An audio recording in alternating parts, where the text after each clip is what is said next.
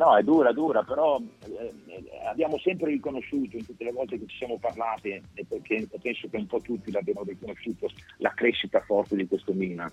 Perché come dice Stefano, eh, noi non siamo i migliori, ma siamo diventati migliori attraverso il lavoro, eh, la fiducia, l'autostima, la capacità sua, secondo me, di gestire il gruppo, perché perché è vero che tu devi dare gli input in campo, ma eh, gli input in campo li prendi, se, li prendi meglio se hai un allenatore che, che, ti entra nel cuore, ti entra nell'anima e secondo me la, la bravura di Pioli e del suo staff è stata quella di eh, far sentire importanti anche i giocatori che non giocavano e che nel momento che c'è stato bisogno si sono presentati alla grande, eh, la maturazione e la crescita di, di, alcuni giocatori, o di Tonali, di Leao, nel, di, di, di Giroud, insomma, la convinzione un po' di tutti che ha portato una squadra ottima, buona, a fare qualcosa di strepitoso, senza contare Ibrahimovic che insomma, avrà fatto poco in campo, ma da quello che sento fuori è stato determinante. Però Nano, su questo posso chiederti, sì. eh, lì dove il Milan ha trasformato il buono in straordinario, c'è un sì. qualcosa su cui secondo te l'Inter ha, diciamo così, contribuito a lasciare campo al Milan stesso?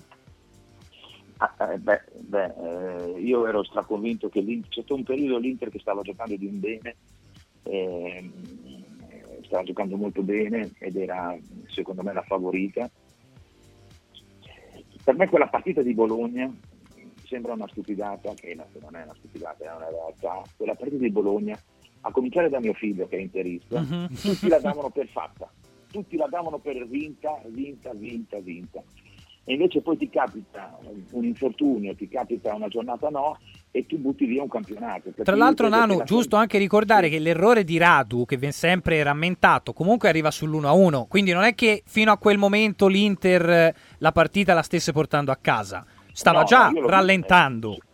Sì, sì, io l'ho vista, l'Inter, quella partita l'abbiamo vista, io e mio figlio insieme, e, e, e, ti dico, che mh, sembrava troppo facile. Mhm. Inizialmente uh-huh. l'Inter è partito forte, sì. sembrava proprio quella squadra che noi eh, avevamo apprezzato fino alla domenica prima, cioè una squadra convinta, forte sugli esterni, pericolosa in avanti, ha fatto gol subito con Perisic, cioè, poi ha rallentato, ha cominciato a, eh, che sono quelle partite banali, stupide dove un giocatore come Arnautovic ti fa un, un una, una, giocata ottima in mezzo all'aria, ti fa gol e dopo, dopo diventa una partita complicata, poi metterci sì. l'errore. Insomma, l'Inter è mancata lì, secondo me l'Inter eh, ha avuto un'involuzione negativa da quella, da quella partita lì e il, e il Milan invece eh, ne ha preso proprio beneficio su tutti i punti di vista.